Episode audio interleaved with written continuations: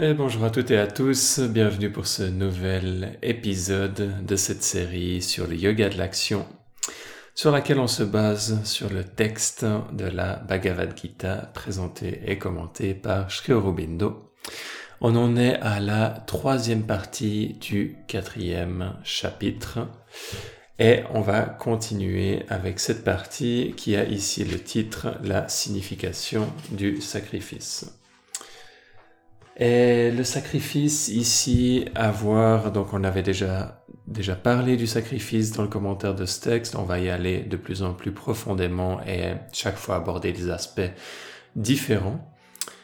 Mais le sacrifice à comprendre pas uniquement comme un renoncement à quelque chose, mais comme le fait de rendre sacré en faisant comme une offrande au divin, une offrande de ses actions, notamment dans le yoga de l'action la signification du sacrifice. Donc on commence avec un passage de Sri Aurobindo. La Gita va maintenant donner du, du sens de yagna, une explication détaillée qui ne laisse aucun doute sur l'emploi symbolique des mots et le caractère psychologique du sacrifice ordonné par son enseignement. Et verset 24, on a Krishna qui continue. Brahman, l'oblation. Donc Brahman, c'est un des noms pour l'absolu. Brahman est l'oblation, Brahman est l'offrande de nourriture, par Brahman elle est offerte dans le feu de Brahman, Brahman, Brahman est cela même qui doit être atteint par le samadhi dans l'action Brahman. Et là on arrive à quelque chose qui est euh, de cette idée de d'unité, de non-dualité, qui est que si tout est Dieu, eh ben, la personne qui fait l'offrande est Dieu, le fait de faire l'offrande est Dieu, l'offrande elle-même est Dieu, et au final, on a tout qui est, tout qui est, tout qui est divin dans cette perspective. Et commentaire de Sri Aurobindo. Telle est donc la connaissance dans laquelle l'homme libéré doit faire les œuvres comme sacrifice. Donc à partir de cet état de conscience, agir avec et performer les œuvres, et elles seront comme un sacrifice. C'est la connaissance déclarée jadis par les grandes paroles védantiques. Je suis lui. En vérité, tout ceci est le Brahman. Brahman est ce moi. C'est la connaissance de l'entière unité, c'est l'un manifesté comme l'acteur. L'acte est l'objet de l'acte, comme le connaissant, la connaissance est l'objet de la connaissance. L'énergie universelle dans laquelle l'action est versée est le divin. L'énergie consacrée de l'offrande est le divin. Donc cette notion de consécration qu'on fait euh, comme pratique plus plutôt formelle avant de s'engager dans, dans, les actions va amener cette, euh, cette direction et cette conscience également. Tout ce qui est offert n'est autre qu'une forme du divin. Le donneur de l'offrande est le divin lui-même en l'homme. L'action, l'œuvre, le sacrifice est le divin en mouvement, en activité. Le but à atteindre par le sacrifice est le divin. Pour l'homme qui a cette connaissance et qui vit et agit en elle, il n'est point d'œuvre qui enchaîne, point d'action personnelle revendiquée par l'ego. Il n'y a que le divin Purusha agissant par la divine Prakriti dans son être propre, offrant toute chose dans le feu de son énergie cosmique consciente d'elle-même. Alors que la connaissance est la possession par l'âme en, union avec lui, de son existence et de sa conscience divine est le but de tout ce mouvement, de toute cette activité dirigée vers Dieu.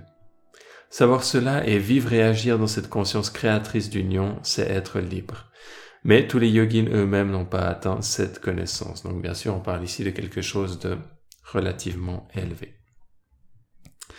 Déjà le le fait d'avoir euh, un, aperçu momentané de cette, de cette réalité peut être considéré comme un grand accomplissement, mais le fait ensuite de pouvoir vivre sa vie 24 heures sur 24 à ce niveau est quelque chose d'autre. Et verset numéro 25, Krishna continue, Certains yogins pratiquent le sacrifice qui est des dieux. D'autres offrent le sacrifice par le sacrifice lui-même dans le feu de Brahman. Certains yogins pratiquent le sacrifice qui est des dieux. D'autres offrent le sacrifice par le sacrifice lui-même dans le feu de Brahman. Il, va y avoir différentes, euh, différentes directions qui peuvent être données aux, offrandes, aux sacrifices.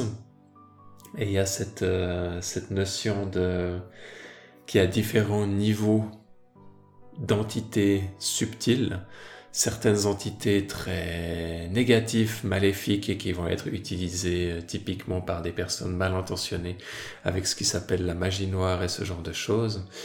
Euh, et tous les problèmes karmiques que ça, engendre pour la personne et pour les personnes qui en sont, les cibles, etc. On va pas aller trop dans les détails là-dedans, c'est un euh, sujet simplement qui est préférable d'éviter. Et on a une catégorie ensuite un peu comme intermédiaire qui est en général considérée comme définie avec ce nom de démon dans la dans beaucoup beaucoup de traditions. Et les démons sont pas perçus comme quelque chose d'entièrement négatif d'un point de vue métaphysique, pas comme les, les, les entités euh, euh, plus sombres euh, qui sont en lien avec justement par exemple la magie noire ou ces euh, ces, actions vraiment très, très lourdes avec des intentions négatives. Les démons est sur ce plan intermédiaire. Disons, on va trouver des, des entités qui ont de temps en temps des qui ont leur propre ego, qui ont de temps qui vont faire de temps en temps des bonnes choses, de temps en temps des choses moins bonnes un peu comme les, un peu comme les êtres humains. Donc c'est, elles vont avoir leurs propres, leurs propres intentions, leurs propres buts à accomplir, leur propre volonté, et certaines d'entre elles euh, peuvent être utiles. Et puis il peut y avoir des sacrifices qui peuvent être faits et de l'énergie qui peut leur être envoyée. Elles peuvent être utiles par exemple pour faire pleuvoir ou ou pour faire euh, certaines choses. Donc il y a beaucoup de cette sorte un peu de, magie avec ces forces de la nature à ce niveau-là qui a été qui a été développée dans, dans beaucoup beaucoup de traditions chamaniques. Et il peut aussi y avoir des problèmes et des difficultés à s'engager à ces niveaux. C'est pour ça que les chamans étaient traditionnellement formés pendant des années. Il n'y avait pas des dizaines de chamans par village, il y avait un chaman qui prenait un disciple et qui prenait le temps de le former. Donc il y a aussi des pièges et des choses à être attentif en, en étant en contact avec ce niveau intermédiaire d'entité. Il va y avoir un niveau plus élevé d'entité qui vont être les entités sattviques, les entités de plus lumineuses et avec lesquelles il va y avoir euh, ça va être beaucoup plus sûr de, de travailler. Et là-dedans, il va y avoir des entités qui vont avoir différents niveaux de ce qu'on pourrait dire réalisation spirituelle. Et ensuite, on arrive au niveau des, des, des, archétypes, des piliers euh, fondamentaux, des aspects du divin euh, de Brahman, comme c'est expliqué ici, de l'absolu et des, des, différents aspects. Les anges sont considérés comme étant à ce niveau, les Mahavidyas dans les traditions tantriques, etc., etc. Alors, commentaire de Sri Aurobindo sur ce 25e verset. Ceux qui pratiquent le sacrifice qui est des dieux conçoivent le divin en des formes et des puissances variées et le cherchent par des moyens, des commandements, des lois, des dharmas divers. Ou pourrait-on dire par des rites établis d'action de discipline de soi, d'œuvres consacrées. Mais pour ceux qui ont la connaissance, le simple fait du sacrifice, le simple fait d'offrir toute action au divin lui-même, de jeter toute leur activité dans la conscience et l'énergie divine unifiée, est leur seul moyen, leur seul dharma. Les moyens de sacrifice sont nombreux, les offrandes sont de beaucoup de sortes. Il y a le sacrifice psychologique de la maîtrise de soi et de la discipline de soi qui mène à la possession et à la connaissance supérieure de soi. Donc si on a, si on a le, si on a le choix entre ces différents niveaux de sacrifice, de manière générale, le yoga, la spiritualité, la métaphysique va nous conseiller de faire ce sacrifice au plus élevé, de faire ce sacrifice à l'absolu, ou si c'est pas à l'absolu directement, à un des aspects du divin pour être sûr d'être au-delà du karma et être sûr d'avoir pas des, euh, des, des répercussions qui peuvent ensuite être négatives sur son chemin. Et Krishna continue au verset numéro 26. Les uns offrent l'ouïe, les autres et les autres sens dans les flammes de la maîtrise, d'autres offrent les sons et les autres objets des sens dans les flammes des sens. Donc ça va être tout à fait possible de, et c'est quelque chose qui était très courant, surtout sur les chemins ascétiques, de faire des pratiques qui vont être liées aux, différents sens et notamment à la privation de ces sens. Dans les pratiques tantriques, on peut s'engager avec les différents sens et, les, les, amplifier, les raffiner et aller dans cette, dans cette direction. Et on a aussi les pratiques de privation. Privation sensorielle, si vous allez dans un caisson d'isolation, un caisson euh, où il fait noir, il n'y a pas de lumière, il n'y a pas de son, il a pas, vous avez très peu de sensations du toucher parce que vous flottez dans un liquide à température du corps et donc vous sentez quasiment rien. Et à ce moment-là, qu'est-ce qui vous reste si vous avez plus de perception extérieure? Eh ben, vous êtes absorbé à l'intérieur de vous-même. Et ça peut, vous pouvez avoir pas mal de résistances euh, psychologiques qui vont créer des contractions dans votre corps pour essayer de vous rassurer à ces moments-là. Euh, ça va être un processus dans un premier temps de lâcher prise et ensuite dans un deuxième temps ça peut être un processus très très beau d'aller dans les aspects les plus profonds de la réalité à l'intérieur de soi. Et dans les privations sensorielles, vous avez bien sûr la possibilité de vous priver de, par exemple, du sens de, la vue. Il y a des personnes qui font des retraites dans le noir, mais simplement quand on fait des pratiques de méditation ou des pratiques de yoga, très souvent on va fermer les yeux, le, sens de la vue étant notre sens dominant, ça va nous permettre énormément de nous intérioriser et nous faciliter cette absorption à l'intérieur de nous. Certaines personnes vont utiliser des bouchons d'oreilles pour éviter toute distraction à un niveau sonore. Euh, il y a des personnes qui vont se priver de nourriture également. On peut voir ça un peu comme se priver du sens du goût, mais il y aura d'autres choses bien sûr qui vont être impliquées, tout comme si vous vous privez de parole. Euh, ça va pas seulement vous priver du sens de l'ouïe, il y a, beaucoup d'autres euh, choses qui vont être en jeu et toutes ces pratiques ont leur lot d'intérêt pour nous permettre de mieux comprendre quand on se prive de quelque chose et qu'on y revient à quel point on est on est dépendant et quelle est notre relation avec euh, ces différents aspects de la vie au quotidien qu'on a tendance à prendre pour acquis quand on est dans le flot des routines de la vie quotidienne. Et Krishna continue au verset numéro 27. Et d'autres offrent toutes les actions des sens et toutes les actions de la force vitale dans le feu du yoga, de la maîtrise de soi attisée par la connaissance et commentaire de Shkorobindo, c'est-à-dire qu'il y a la discipline qui reçoit les objets de la perception sensorielle sans permettre au mental d'être troublé ou affecté par les activités des sens, les sens eux-mêmes devenant les flammes pures du sacrifice. Il y a la discipline qui met les sens au repos afin que l'âme en sa pureté puisse sortir calme et tranquille de derrière le voile de l'action mentale. Il y a la discipline par laquelle, quand est connu le moi, toutes les actions des perceptions sensorielles de toute l'action de l'aide vitale sont reçues dans cette âme unique, silencieuse et calme. Pardon. Et Krishna continue, verset numéro 28. L'offrande de celui qui s'efforce vers la perfection peut être matérielle et physique. Dravya Yagna. Comme celle de l'adorateur dans le culte consacre à sa divinité ou encore elle peut être l'austérité de sa propre discipline et l'énergie de son âme dirigée vers quelque but élevé. Tapo yagna. Et tapo vient probablement du, terme tapas. Et cette euh, notion justement d'austérité, de, sacrifice dans le sens de renoncer à quelque chose et de diriger euh, cet effort dans une direction divine. Ou encore elle peut être quelque forme de yoga comme le pranayama des Raja Yogin et des Hatha Yogin ou tout autre yoga yagna. Ou encore elle peut être l'offrande de l'étude et de la connaissance. Et là c'est très très important parce que on nous montre qu'il y a différents types de sacrifices, différents types d'offrandes qui sont possibles. Vous pouvez faire une offrande traditionnel qui va être de, par exemple, mettre du ghee, du beurre clarifié dans, sur votre, sur votre hôtel. Vous pouvez faire une offrande en offrant une bougie, en offrant de l'encens, en offrant de la nourriture, quelque chose qui est précieux pour vous.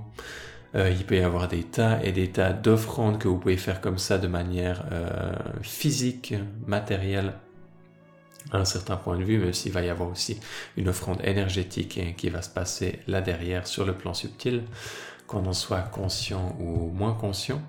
Mais on peut aussi directement faire notre pratique de méditation en tant qu'offrande. On peut faire nos actions en tant qu'offrande, on peut offrir également notre sommeil, on peut offrir nos pensées, on peut offrir nos émotions, on peut offrir nos postures de yoga, on peut offrir nos pranayama, ces exercices de respiration qui vont vers la maîtrise du prana de l'énergie.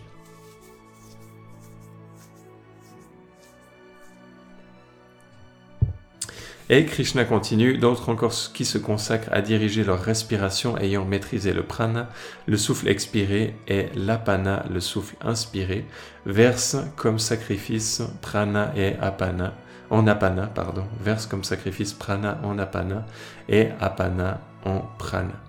Et cette union de prana et apana, ça amène justement dans la, tradition du Hatha Yoga à cet équilibre des polarités et à cette pulsation zéro dans laquelle euh, on a justement le déploiement de Kundalini, qui peut tout à fait donc être vu aussi comme une forme de sacrifice d'offrande. D'autres ayant réglé leur nourriture versent comme sacrifice leur souffle vital dans les souffles vitaux. Donc, on peut également avec la avec donc il y a les, différentes pratiques de, de, pranayama qui peuvent être également comme euh, liées directement dans cette notion de sacrifice. Tous ceux-là savent ce qu'est le sacrifice et par le sacrifice ont détruit leur péché. Donc quelque part dans cette perspective, toute pratique spirituelle peut être vue comme un sacrifice et ce sacrifice euh, dans cette dans cette perspective parce qu'il est fait avec cette conscience élevée va détruire les péchés donc va euh, détruire, brûler le karma négatif. Et commentaire de Sri Aurobindo, les uns et les autres tendent vers la purification de l'être. Tout sacrifice est une voie par laquelle on atteint au plus élevé. La seule chose nécessaire, le principe sauveur constant dans toute cette diversité, c'est de subordonner les activités inférieures, de diminuer l'empire du désir et de le remplacer par une énergie supérieure, d'abandonner la jouissance purement égoïste pour cette joie plus divine qui vient par le sacrifice, par le don de soi, par la maîtrise de soi, par l'abandon de ses impulsions inférieures pour une aspiration plus haute et plus grande.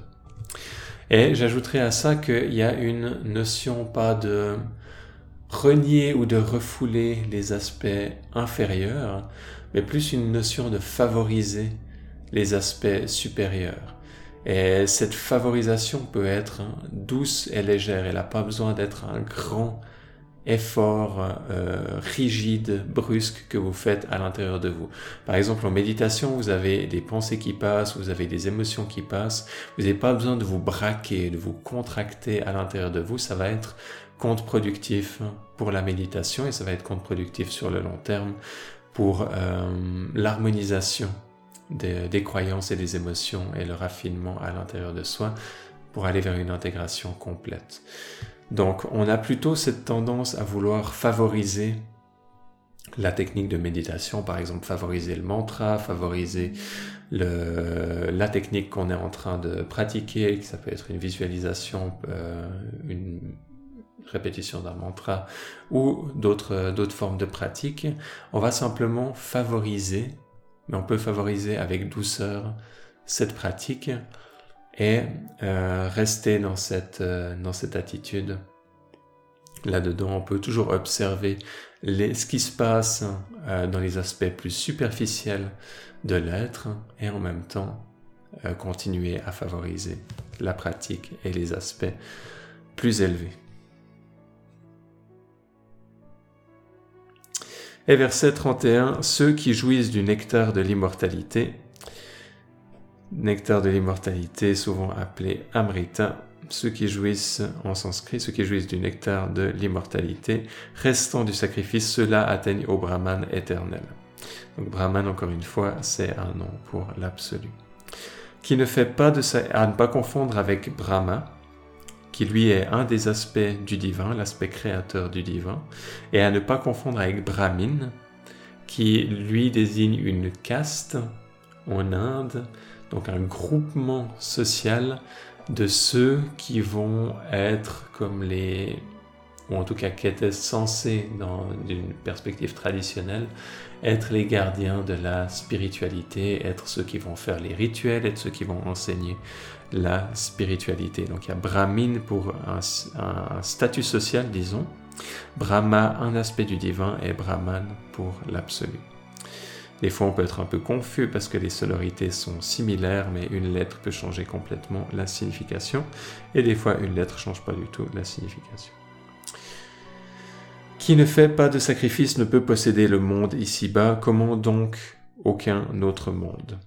Qui ne fait pas de sacrifice ne peut posséder le monde ici-bas, comment donc aucun autre monde et commentaire de Sri Aurobindo, le sacrifice est la loi du monde et rien ne peut être obtenu sans lui, ni la domination ici-bas, ni la possession des cieux dans l'au-delà, ni la suprême possession de tout ce qui est. Donc le sacrifice, l'offrande, que ce soit à travers les actions ou à travers d'autres pratiques, est la voie vers laquelle on se dirige d'une manière ou d'une autre par les pratiques spirituelles. Et verset numéro 32, Krishna continue, c'est pourquoi toutes ces formes de sacrifice et beaucoup d'autres encore ont été offertes en la bouche de Brahman, la bouche de ce feu qui reçoit toutes les offrandes. La bouche a un symbole euh, intéressant justement dans cette notion que quand on, par exemple, quand il y a des rituels qui sont faits avec des, avec, souvent avec des feux, euh, il va y avoir donc euh, un, support pour, euh, pour le feu rituel, surtout dans, dans, les temples. Et quand on jette des choses dans le feu, on, on a, cette, on a en même temps cette, cette intention quand on fait le, le rituel et qu'on nous l'enseigne, qu'on jette ça dans la bouche de l'absolu. Donc on a ce, lien qui peut être fait d'une manière symbolique à travers les rituels et les rituels sont utilisent justement ce symbolisme abondamment, différent de ces symbolismes. Et donc euh, la bouche de ce feu qui reçoit toutes les offrandes, sache que toutes sont nées des œuvres et sachant cela, tu seras libre. Donc bien sûr, c'est des compréhensions qui sont euh, très profondes et qui doivent être complètement réalisées et intégrées. Et commentaire de Sri ce sont là que des moyens et des formes de l'unique grande existence en activité, moyens par lesquels l'être humain peut donner en offrande son action à cela, de quoi son existence extérieure est une partie et avec quoi son être intime est un. Toutes ces formes viennent de l'unique vaste énergie du divin et sont ordonnées par cette énergie qui se manifeste dans le karma universel et fait de toute l'activité cosmique une offrande toujours croissante au seul moi et seul Seigneur. Activité dont le dernier stade pour l'être humain est la connaissance de soi et la possession de la conscience divine ou brahmique. Mais il y a des gradations dans l'échelle de ces diverses formes de sacrifice. Et Krishna continue avec les versets 33, 34 et 35. Le sacrifice de la connaissance au Arjuna est le, est le plus grand est plus grand que tout sacrifice matériel. Le sacrifice de la connaissance est plus grand que tout sacrifice matériel. La connaissance en ce pardon, la peine. La connaissance est ce en quoi cette action tout entière culmine. Non point une connaissance inférieure, mais la plus haute connaissance de soi et la plus haute connaissance de Dieu. Apprends-le en adorant les pieds du Maître. Donc, adorant les pieds du Maître, les pieds euh, sont souvent un symbole, comme on peut dire, de un peu mal vu en, dans, un, euh, dans un cadre ordinaire. En, en, Orient, on pointe pas ses pieds vers une personne et on pointe définitivement pas ses pieds vers une représentation du divin, que ce soit un, maître spirituel ou que ce soit une statue ou que ce soit un temple. Mais quand c'est considéré euh, que les pieds du gourou ou les pieds du maître vont, eux, euh, avoir un peu la, signification opposée et être comme une source euh, de bonne énergie. Et c'est pour ça qu'il y a souvent cette prosternation au, au pied du maître qui est aussi un signe d'humilité. Apprends-le en adorant les pieds du maître, en questionnant et en servant. Bien sûr, ça peut être quelque chose pour nous qui peut, qui peut nous paraître euh, hors de notre culture et de nos habitudes, et il n'y a pas de problème, euh, de problème avec ça. D'ailleurs, il peut y avoir certaines euh, dérives, comme, comme certaines qu'on a pu observer dans ces dernières années, qui peuvent, qui peuvent venir justement de cette, de cette euh, ce problème de perception du, du, disciple, de discrimination entre la personnalité du maître et les aspects divins qu'il est capable d'exprimer à travers lui et qui peuvent mener justement à beaucoup, beaucoup de problèmes.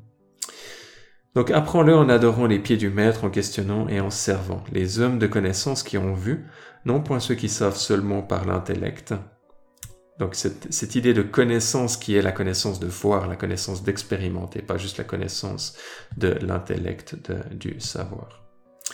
Les hommes de connaissance qui ont vu, non point ceux qui savent seulement par l'intellect les vrais principes des choses, t'instruiront de cette connaissance. Possédant cette connaissance, tu ne retomberas plus dans l'ignorance du mental, ô Arjuna car par elle tu verras toutes les existences sans exception dans le moi, donc en moi-même. Possédant cette connaissance, tu ne retomberas plus dans l'ignorance du mental, que cette idée de s'élever au-delà du mental et ensuite de s'établir dans cette élévation. Car par elle, tu verras toutes les existences sans exception dans le moi, donc en moi-même. Et ici, bien sûr, moi avec un M majuscule. Car le moi, euh, commentaire de car le moi est cette réalité unique, immuable, pénétrant tout, contenant tout, existant en soi. Le Brahman, caché derrière notre être mental et en lequel s'élargit notre conscience quand elle est libérée de l'ego. Nous venons à voir tous les êtres comme des devenirs, Bhutani, à l'intérieur de cette unique existence en soi. Mais ce moi ou Brahman immuable, nous voyons aussi qu'il est le don que fait de lui-même à notre conscience psychologique essentielle un être suprême, source de notre existence et de qui tout ce qui est muable ou immuable est la manifestation. Il est Dieu, le divin, le Purushottama. À lui nous offrons toutes choses en sacrifice, en ses mains nous abandonnons nos actions, en son existence nous vivons et nous nous mouvons. Unis avec lui en notre nature, unis avec toute existence en lui, nous devenons une seule âme, et un seul pouvoir d'être avec lui et avec tous les êtres. Avec sa suprême réalité, nous nous identifions et à elle nous unissons l'être de notre moi. Par les œuvres faites en sacrifice, éliminant le désir, nous arrivons à la connaissance et à la possession de l'âme par elle-même. Par les œuvres faites dans la connaissance de soi et dans la connaissance de Dieu, nous sommes libérés et entrons dans l'unité, la paix et la joie de l'existence divine. Et Krishna continue, versets 36, 37 et 38. Même si tu es le plus grand pécheur par-delà tous les pécheurs, tu franchiras tout le mal tortueux dans la, dans la nef de la connaissance. Comme un feu attisé réduit son bois en cendres, ô Arjuna, ainsi le feu de la connaissance réduit en cendres toutes les œuvres. Il n'est rien au monde qui soit égal en pureté à la connaissance. L'homme rendu parfait par le yoga découvre cela dans le moi de lui-même avec le temps. Et commentaire de Sri Aurobindo. Le yoga et la connaissance sont, dans ce début de l'enseignement de la Gita, les deux ailes de la montée de l'âme. Yoga, c'est-à-dire union par le moyen des œuvres divines, faite sans désir par une âme égale à l'égard de toute chose et de tout être humain comme sacrifice au suprême. La, la connaissance pardon, Étant ce sur quoi sans fonder cette absence de désir, cette égalité, cette puissance de sacrifice. En vérité, les deux ailes cèdent mutuellement dans leur vol, agissant ensemble et cependant dans une subtile alternance d'ailes mutuelles, comme les deux yeux humains qui voient ensemble parce qu'ils voient différemment. Elles s'accroissent l'une par l'autre en interchangeant leur substance, à mesure que de plus en plus les œuvres sont faites d'une âme égale sans désir, en esprit de sacrifice, la connaissance s'accroît et à mesure que la connaissance s'accroît, l'âme s'affermit dans l'égalité sans désir sacrificiel de ses œuvres. Donc on a euh, quelque chose qui est ici très connu euh, dans le yoga et qui est développé en grand grand détail technique et euh, avec beaucoup de précision dans le tantra, dans le shivaïs du Cachemire, cette idée de gnana et de vignana, cette idée de la connaissance et de l'expérience et que les deux vont être utiles et que les deux vont se soutenir. C'est aussi pour ça que c'est une tradition, vu qu'elle croit fortement en ça, qui va être assez intellectuelle, mais pas intellectuelle à un niveau superficiel où on veut juste accumuler du savoir, intellectuelle dans le sens que notre propre compréhension métaphysique du fonctionnement de l'univers va nous pouvoir, va nous permettre d'interpréter avec beaucoup plus de précision nos expériences spirituelles. Et ça va cette interprétation va ensuite être de plus en plus raffinée et va permettre à nos expériences d'aller de plus en plus loin. Et nos expériences allant de plus en plus loin on a notre compréhension de, nos expériences qui va se raffiner. Donc il y a une synergie qui se fait entre les deux. Et on n'est pas du tout dans cette attitude de on peut pas comprendre nos expériences ou on peut pas parler de nos expériences. Au contraire, on sait que ça va pas être parfait, mais ça fait partie du, du travail, ça fait partie de, du voyage que de s'améliorer dans cet aspect et de raffiner euh, sa compréhension subjective de ce qui se passe à l'intérieur de soi. Et verset numéro 39. Celui qui a la foi, qui a conquis et maîtrisé son mental et ses sens, qui a fixé tout son être conscient sur la réalité suprême, celui-là atteint la connaissance et ayant atteint la connaissance, il va rapidement à la paix suprême. Et commentaire de Schorobino, la connaissance grandit en lui et il grandit en elle à mesure que croissent l'absence de désir, l'égalité, la dévotion au divin.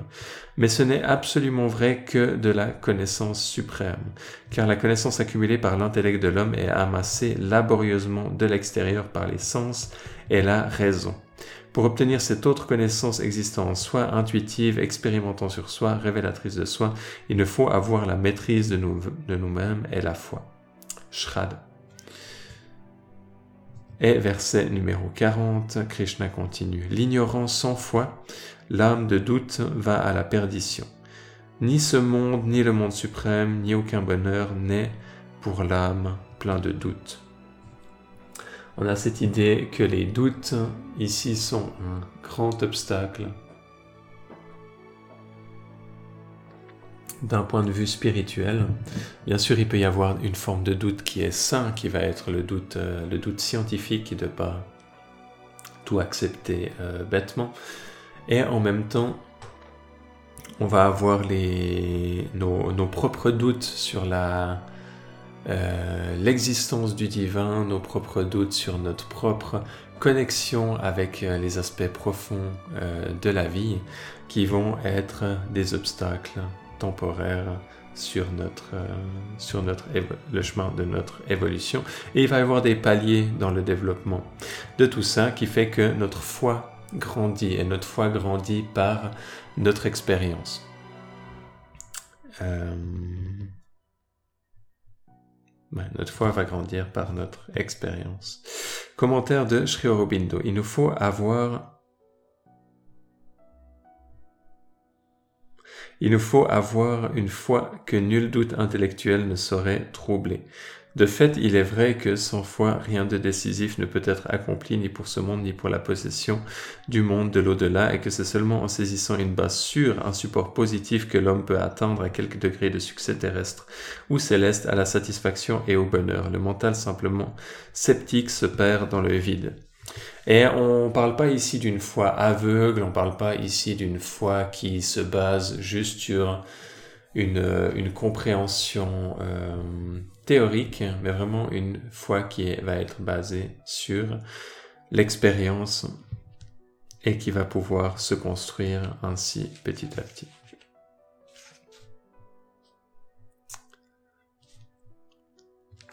Et il nous reste deux versets pour ce quatrième chapitre.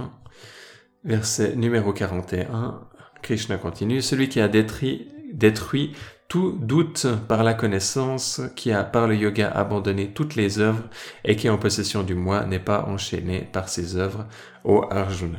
Celui qui a détruit tout doute par la connaissance, qui a par le yoga abandonné toutes les œuvres et qui est en possession du moi n'est pas enchaîné par ses œuvres, ô Arjuna. Cette, euh, cette théorie du, doute dans le Shivaïs du Cachemire est présentée de, la, manière suivante. On a.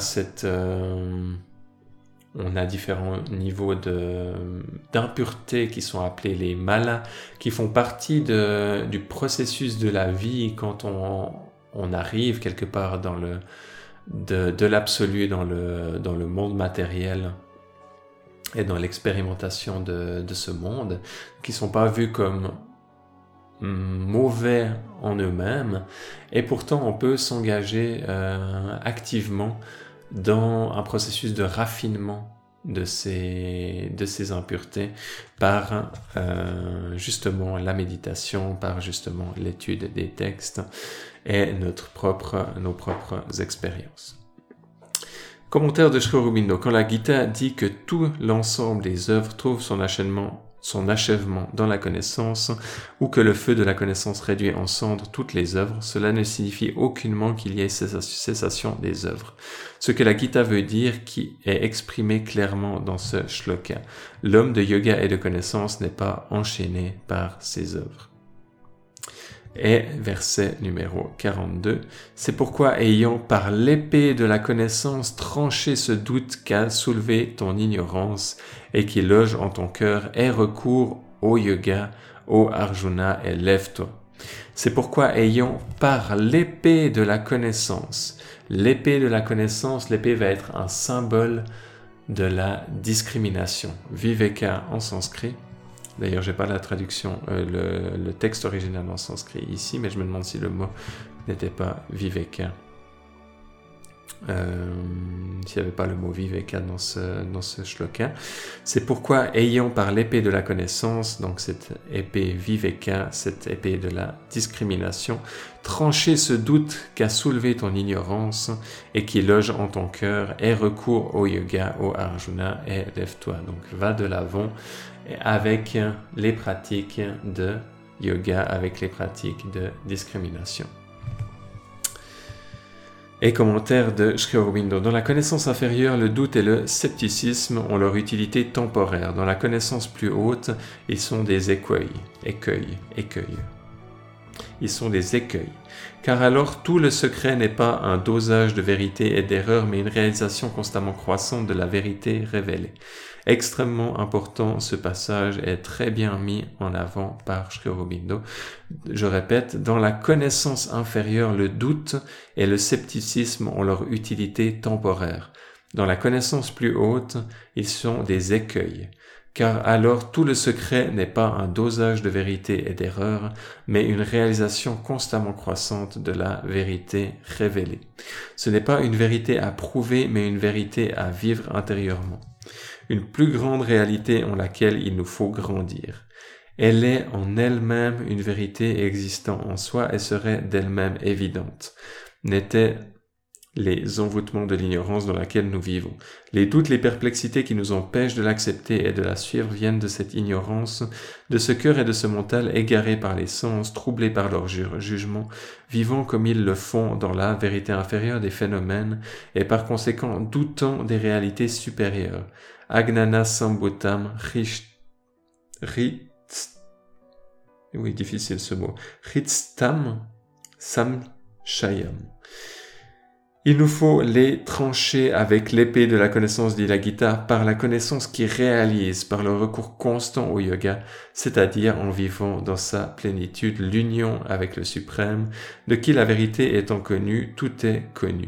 Yasmin Vignate Sarvam Vignatam. Et on arrive à la fin de ce quatrième chapitre. Cinquième chapitre pour la prochaine fois, renonciation aux œuvres et yoga des œuvres. On continue dans cette exploration à aller à tourner quelque part autour des mêmes sujets, mais en incorporant toujours plus de, contexte et toujours plus de richesse, ce qui nous permet de mieux comprendre la profondeur et la subtilité de ces enseignements. Et il va y avoir de, de, grandes, de grands changements aussi dans certains des, des, des aspects et des perspectives. Comment est-ce qu'elles sont amenées par la suite? Et on pourra, on le découvrira ensemble dans les prochains épisodes. Je vous remercie pour votre présence et participation et je vous dis à tout bientôt pour la suite. Bye bye.